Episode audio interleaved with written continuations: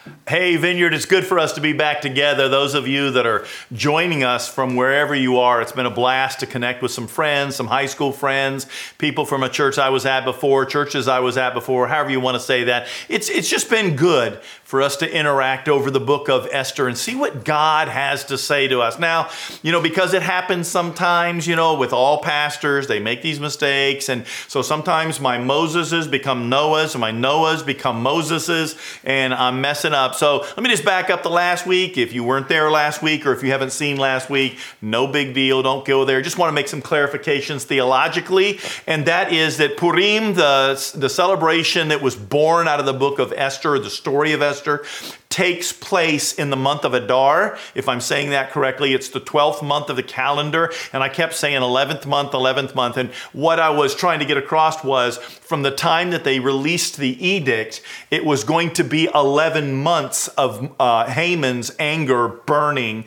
and building and people anticipating. So when I was saying it's in the 11th month, I should have been saying, I messed up, should have been saying for 11 months, all of this was building until um, it came to, to a head. Um, so just know that uh, this celebration takes place in the month of Adar, and that's in the 12th month of that particular calendar. And so we're going to jump in where we are. I'm going to start in uh, um, Esther chapter 1, because in Esther chapter 1, there's something going on. We've got the story of Esther. God did this, God did that. We talked about it. God saved Israel. What does that mean for us? Wonderful things. And I hope that you've been able to begin to believe that God wants to turn your destruction into deliverance, and, and He wants to turn your um, fears into feasting, and your humility into place of honor. Um, and you can grab a hold of that. And now I want to back up and just say, hey, let's be practical. Let's be practical in relationships today. And I want to look in, in the book of Esther, uh, and I want to look at Esther chapter 1. I'm going to read it right out of here. I'm going to begin at verse 4 so that you can kind of see what's going on. I'm going to read down through uh, verse 12, um, and then we're going to talk about those things, and, and, we'll just go. You ready? All right, let, us do this. Grab a hold of your Bible, open up your Bible app, whatever it is, and uh, let's just kind of march down through this. For a full 180 days, King Xerxes displayed the vast wealth of his kingdom and the splendor and the glory of his majesty. When these days were over, the king gave a banquet lasting seven days in the enclosed garden of the king's palace for all the people from the least to the greatest who were in the citadel of Susa. The garden had hangings of white and blue linen fastened with cords of white linen and purple material to silver rings on marble pillars. There were couches of gold and silver on a mosaic uh, pavement of porphyry, marble, mother of pearl, and other costly stones. Wine was served in go- goblets of gold, each one different from the other. the royal wine was abundant in keeping with the king's liberality. By the king's command, each guest was allowed to drink in his own way, for the king instructed all the wine stewards to serve each man as much and whatever he wished to drink. Queen Vashti also gave a banquet for the women in the royal palace of King Xerxes. So there's two parties going on, guys to the left, women to the right. All right. On the seventh day, when the king Xerxes was high in spirits from wine, he commanded the seven eunuchs who served him, and I'm going to mess these all up for you right now, so there'll be no correction next week, okay? Uh, Mehuman, Biztha, Harbona, Bigtha, uh, Abagtha, Zethar, and Karkas to bring before him Queen Vashti wearing her royal crown in order to display her beauty to the people and the nobles. And this is why theologically people think that all she was wearing was her crown, because the next verse says, For she was lovely to look at. And so that's where they capture that thought. These are these men are drunk. They've been partying for 7 solid days. And now he wants them to see her. And so we're seeing this. And this plays into what's going on here today, okay? Because she was lovely to look at. Verse 12. But when the attendants delivered the king's command to Queen Vashti, she refused to come. Then the king became furious and burned with anger. And that's what I want to talk about today. Um, I was looking at this and praying and saying, Hey, God, where are we going to take this? We want to do two more today, and next week we want to do on Esther, and then we're going to move on. But I want to look today at the issue of the king's anger and maybe your own anger um, to some degree. Um, but I want to look at that because what's going in what's going on here is the queen says no. Thank goodness Vashti believed in herself enough to respect herself, even if it cost her her life. And there was that very real possibility because we can see from Esther that Esther wouldn't even go into the throne room because it would have cost her her life because she wasn't called to go into the throne room, okay, later in our story. So here, we have no reason to believe that Queen Vashti didn't understand the same things. So here she is throwing her own party for the ladies. Seven guys show up and say, hey, you know, let's get it down to the necessity, and the only necessity the king wants to see is the crown on your head. Other than that, he wants to show you off to his friends. How uncouth, how immoral and deplorable is that to do to somebody? Not only that, but think about it, what it means about their relationship. I mean, was there a relationship? And so he sends these, these guys. Now, when she says no, he becomes furious. Then he calls in his trusted advisors and he begins to say, Hey, how do I handle this? And, and there's some things like that, okay? Um, she is queen after all. And so there are some protocols and some edicts that are in place that even as king, he cannot, res- um, he cannot rescind those. They have to stay in place because it's a, it's a, it's a, a King Xerxes law. And, and for them, they're not Christians and they're not monotheistic people, but it, there's one, he's God. And if he says it and he backs up, then maybe he wasn't God. And so he has to stick to the edict. And so we see this thing that uh, this is what's going on. And she said no. And he's got to think, he's got to decide what to do. So they come in and they say, banish um, the queen, banish her. Not just banish her, but banish her eternally. And that's where our story that we're looking at today is because I'm going to pass through all of the stuff that comes there. And I'm going to go to um, chapter 2, verse 1, and I want to read this to you. Later, when King Xerxes' fury had subsided, he remembered Vashti and what she had done and what he had decreed about her. Now, you know, I don't, I don't know how you read this when you read the book of Esther. If you've read it, and listen, I've been telling you, read the book of Esther, read the book of Esther. I want to encourage you to do it, okay? Get the word inside of your soul. Um, but when you do that, um, we see a picture here. I don't know how much time's gone by. It says later. That, that's how much time's gone by. Whatever later means. Um, it certainly means when he sobered up. It certainly means when the party was over. It certainly means when everybody went home he was standing there. This is kind of like uh, um, when Jesus told the parable of the prodigal son, and he said, And when he came to his senses, we don't know how much time went by and all like that, but there was a moment when he came to his senses, and I really feel like, in, in, in my own study, I really feel like that's what's going on here. King Xerxes come to the place where he's like, oh man. And he begins to think about Vashti. Clearly, he thought she was absolutely beautiful. Clearly, he made her the queen. Clearly, she had the run of the palace and, and the right to throw parties and, and do things. And now he's at a place where I, I believe he's in a situation where he is really feeling remorseful. He is really feeling sorry. He is at that place where he believes he made a big mistake. But I also see a marriage that's not working. And I'm, I'm just going to be honest, culturally speaking, that kind of a marriage is nothing like what we experience in our lives in America today. A lot of times it was a political type marriage and things like that. But, you know, there were still some relational issues there. But we can see that this wasn't healthy or good. I mean, what kind of a man does that to his wife in all sincerity, especially while she's in the middle of throwing a party for the women? And we get to the last high day when there's going to be a giant banquet. And you say, hey, leave your party, leave your guests, leave everybody, strip it down, put your crown on, come in here. I want to show you off like you're chattel. And it's like, no, no, no. Thank goodness she stood up for herself. I don't know what kind of queen she was. I don't care. I mean, I don't know what kind of human being she was. You know, there's some some thoughts that she was a pretty tough queen, but you still don't do this to people. And so this king, he gets really angry, and then suddenly, you know, we're not talking about a marriage that comes out of the book of Ephesians, chapter 5, like Paul would talk about. We're talking about this marriage. But in any case, I really, really, really believe that the king was remorseful. I believe he got to the place where he was like, wow, man, I screwed up bad. I can't back up, and I really miss her, and she's not allowed in my presence anymore. Man, did I mess that up? You know, a lot of times when our anger gets out and the situation dissipates, we find ourselves there, don't we? in situations of, of spousal abuse, of child abuse, in situations of just straight up abuse, in, in situations where our anger explodes. And a day, an hour, uh, a week, a month, 10 years, a decade, I don't know, we process it out and we think, wow, and we have a place to be remorseful about it.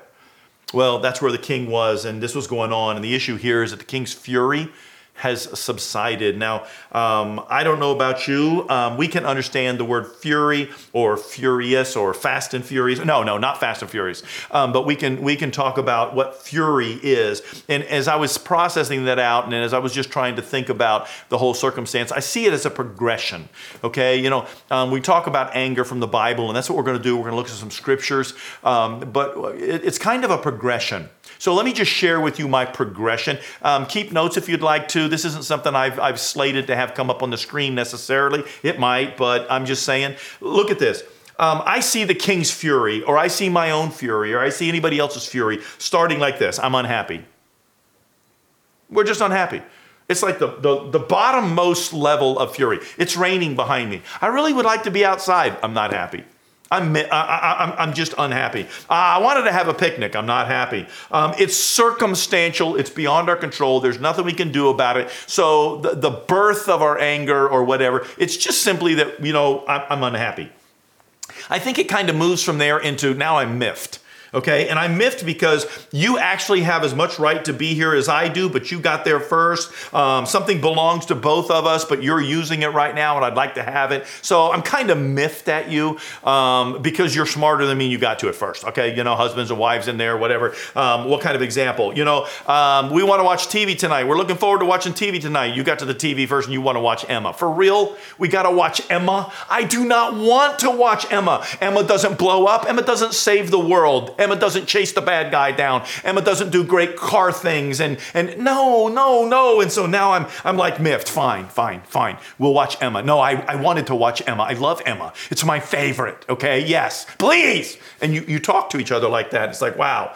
Um, actually, in my house, it would be more like, uh, I was planning on watching the New England Patriots today, you know, in the fall. And uh, so I got to the TV and, and you were already there watching your team, Peyton Manning. Um, no, Peyton's not a team. I understand that, but it's, that's her team. Peyton Manning. Okay, thank goodness he retired. Okay, so now I can watch my team. So it might be something a little more like that. But we've gone from unhappy, yeah, to miffed. Really? I was planning on that. You get to have your way.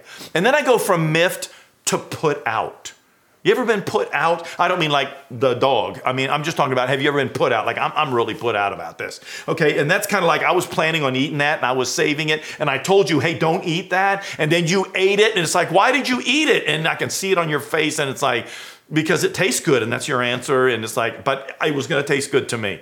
And now i'm a little put out. I'm not you know throwing things or anything. I'm just like i'm, I'm going to go out in the garage and i'm going to like wax the car or i'm going to sit and hold a puppy. I mean one of those two things is going to appease me okay? And so i go from put out and then it, in my mind this whole thing transitions into anger. Then we're angry. What is angry you can't have that. It actually is mine. Or, hey, you broke that because you didn't respect it or you were mad at me and you broke it. Um, somebody broke into your car and stole your stereo out of it. When I was a kid, you know, I had a 67 Cougar with a 289 in it and I put one of them little FM converters underneath the AM radio and I thought I was, you know, all that. Well, somebody got in there. Not only did they take the FM converter, but they also took the CB radio. That was very important to my soul um, because I was a superhero on CB radio. Um, but that being said, uh, I was angry because I knew who did it. And I knew who did it because their sister came and told me that they did it.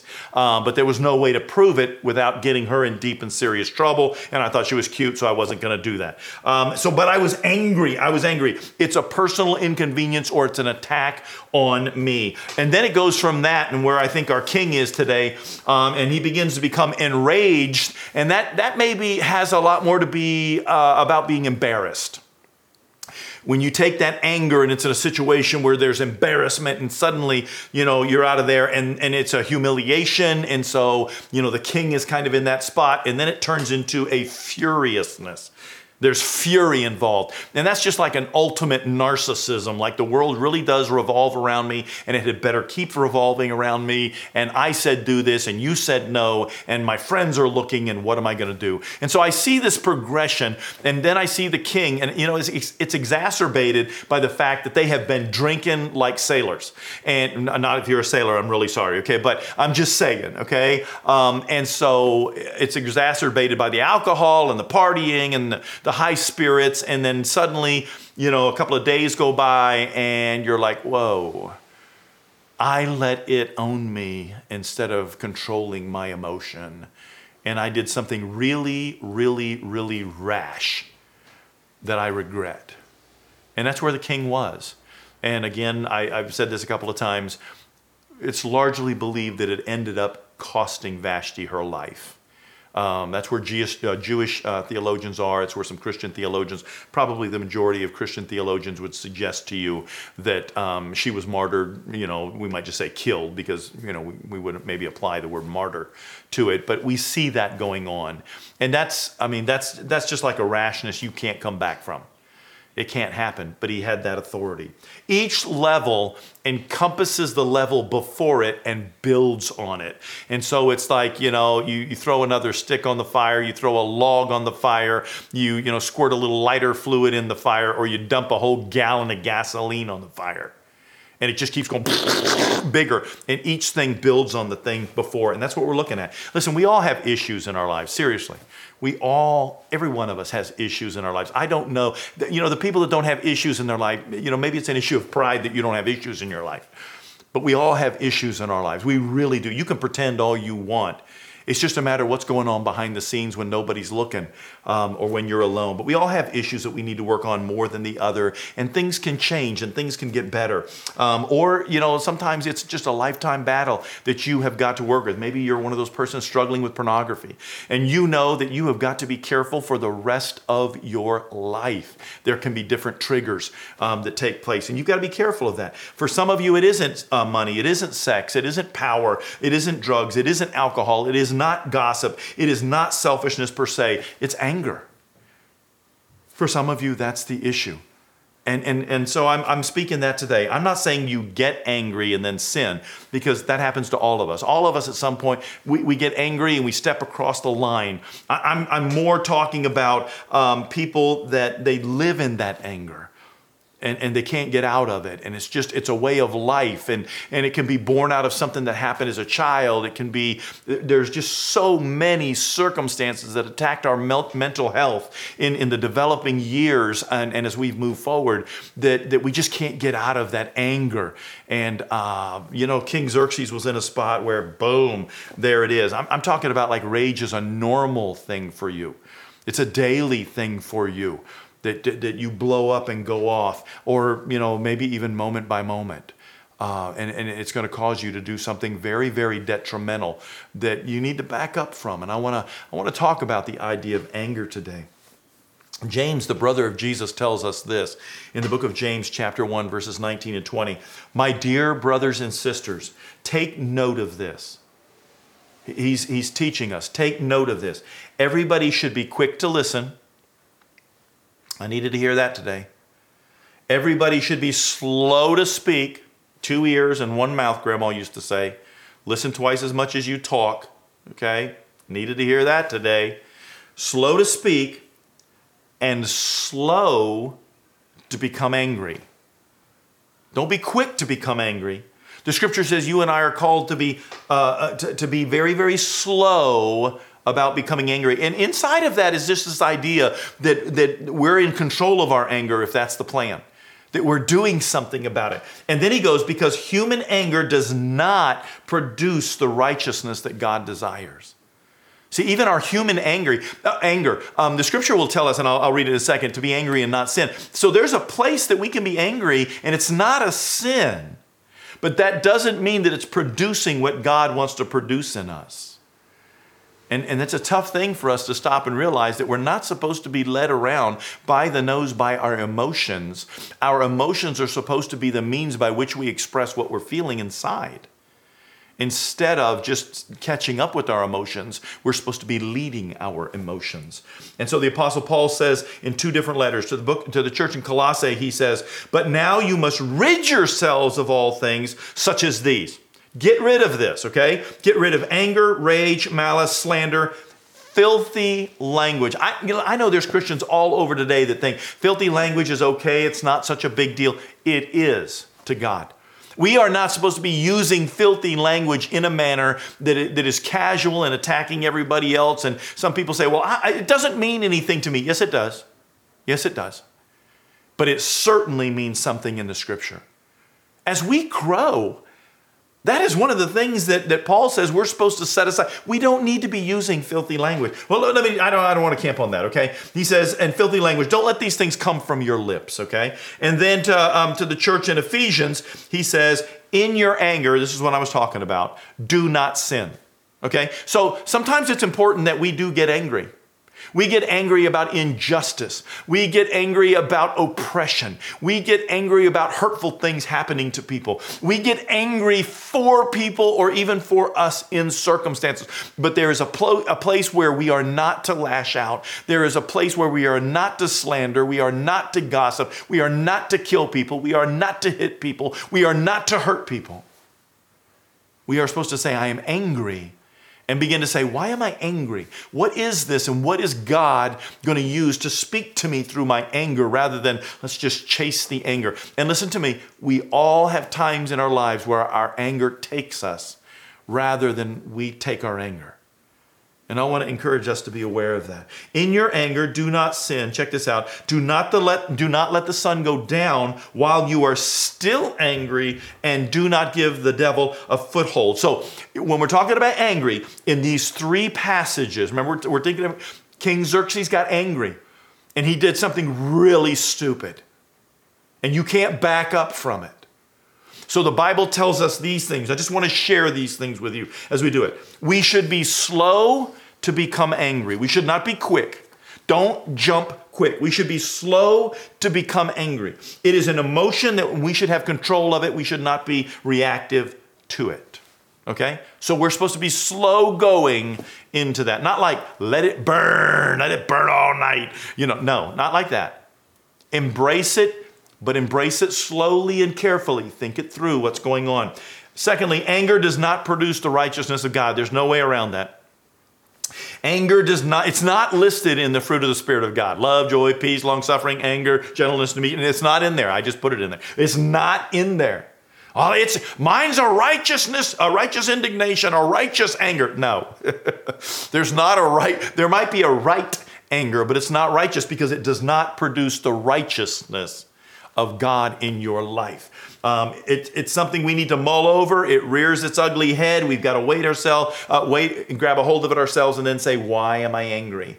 What is it that's going on that I need to enter into? Um, and, and, our goal again is to get rid of the anger. Um, it's our it's our job to hold this. I don't know about you, but when I was a kid, um, you know, back in the early '70s, I used to watch this show called Kung Fu every Friday night. I was watching um, Kwai Chang Caine. Okay, they just called him Caine. And and and here was this guy that you're watching do all this. That was a cowboy show, um, but it was about kung fu. And and so I was watching this, and always, always, always, this guy's not getting angry when somebody punches him in the face, not getting angry when they take his bag, not getting angry when they flip his hat. But when they went to swing at him, he didn't get angry. He did everything he could to be protective. But if he had to step forward, he stepped forward to be protective. And I used to think, wow, how can you, when somebody comes up and punches you in the nose, how can you not get angry and punch them back? How can you not do that? And so we saw this. Now, listen, I, I, I totally get that, you know, yoga is like a pseudo religion and kung fu is actually a, a, a religion. And I'm, I'm just suggesting to you that because there'll be some purists out there, but listen to me. You can practice yoga as an exercise, as a stretching, as an opportunity to settle down without getting involved in a religion. And you can practice a martial art called Kung Fu without embracing a religion. It is entirely possible to do that. Okay, caveat, let's set that aside now and keep going, okay? Anger does not produce the righteousness of God. And so we should get a hold of it and we should think, how do I go through life not letting things like this, my emotions, not just anger, but certainly anger, get the best of me?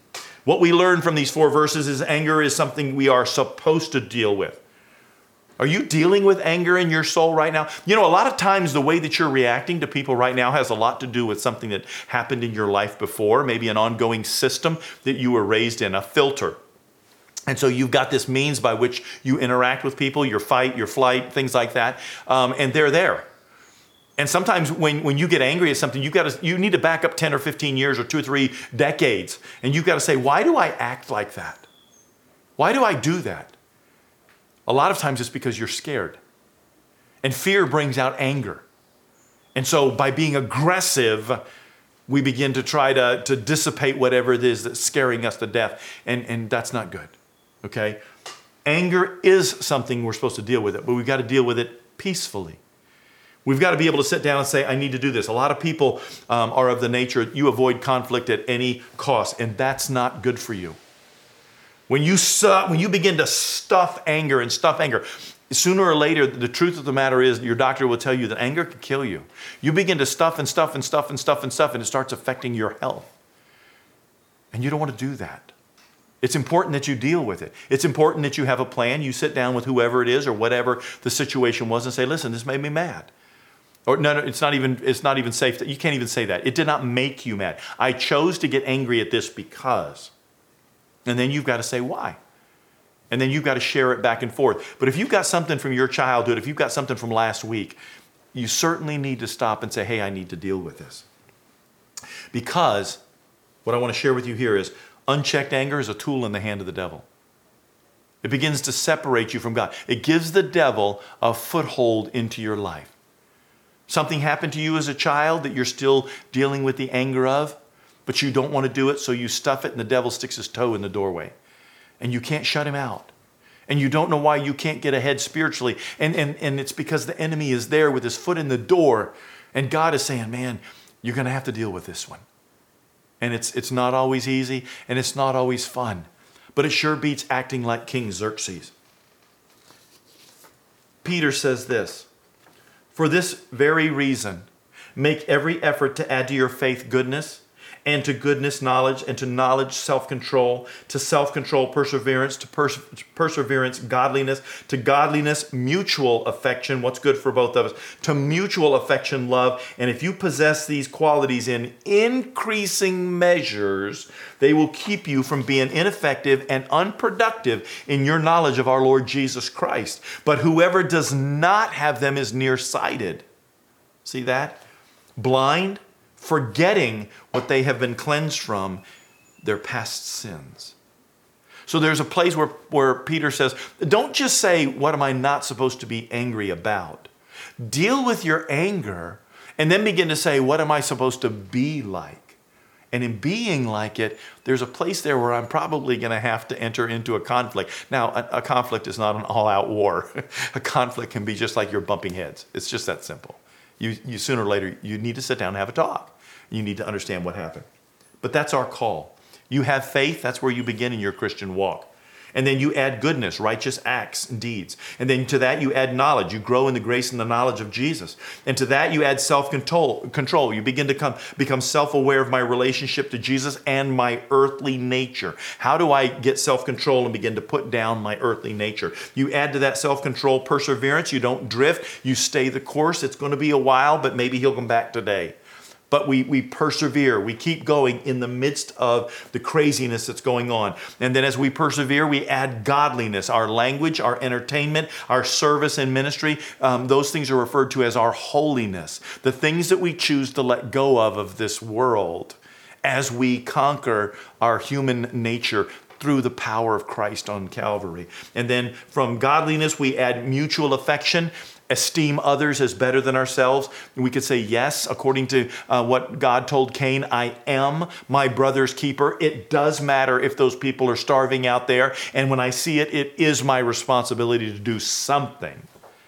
That's our mutual affection for one another. And from there, we go to love self denying acts for the good of somebody else. It's not what I feel. I love my wife, but it's what I do for her that says, I love you. Work together with her as her partner, not her Lord, and, and build a life together. Help clean, help make her feel special, help adore her, um, help whatever things that make her say, She's important in my life. That's important. In our Bible passage today, King, the king let his anger get the best of him. He did. God used his sin, but still, he lost his most beautiful wife to his anger. Yeah, God used the circumstances. He brought Esther in. But at the end of the day, the king didn't have to lose Vashti. He really didn't. But he did because of his human nature, his flesh. It was not turned over, and he was not transformed. What about you? What relationship in your life today is your anger killing? You'd like to have a better marriage. You'd like to have a better boss. You'd like to have better employees. You'd like to have a better neighbor. You'd like to have a better dog. Okay? What relationship is the anger inside of you killing that you need help with? What relationship is God saying at this time to heal instead of to hide from? How about if I say it that way? What relationship is God saying it's time for you to heal? That means you've got to interact with it instead of hiding from it. That's going to be important today. Let me pray for you, okay? Let me pray for me. Father, as we come before you right now, I want to thank you for today. I want to thank you for this message. I want to thank you for these characters. I want to thank you that even the worst of circumstances that we see in the scripture, there's a message there for all of us. We don't have to be like King Xerxes, living our lives in regret because we made bad choices at the wrong time. And we lost something very, very dear to us. Sometimes, God, you're actually calling us, you're picking a scab in our heart, and you're saying, Joe, I want you to deal with this. I want you to go sit and have coffee. I want you to talk. I don't want you to win a conversation. I want you to express what you're feeling. I want you to um, let the hurt be known, but at the same time, don't be afraid to ask forgiveness for your part of it. Relationships are two way streets. We give and we take. Sometimes we've hurt people, sometimes people have hurt us. God, we want you to come down and show us how to bring healing in that. In Jesus' blessed and holy name. Amen. This is a great time to tell you that with this heavy on your heart right now, it's okay to go in the other room. It's okay to get on the internet. It's okay to go to vineyardrichmond.com. And down in the right hand corner, click that green button that says, I need to talk to somebody because this is heavy on my heart. It hurts. And I need somebody to pray for me. And there is somebody there literally there. They won't know your name, they don't see your face, you don't see their face, but they will pray with you and interact with you as much as you'll let them. And even though we're not in the same building together, it does not mean that God is not trying to do something in your life today from your living room or your kitchen or your bedroom or wherever you're watching this from. God is wanting to do something in your life because He wants you healed, not hiding. Give it a thought. God bless you and go in peace. And one more thing before I go. Let me just say, I've been getting questions. Pastor Joe, when are we going to open the church? Pastor Joe, how are we going to do this? How are we do that? I just let's, let's just all take a deep breath. Definitive statements really haven't been laid out just yet.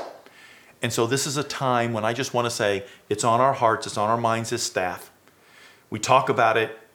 Well, actually, they bring it up, and I say, I don't know. okay? And I say that simply because I don't know. I don't know how it's going to play out. And it's not going to be like a sudden decision and everybody, but no, no. We need to do what's best for everybody and with everybody.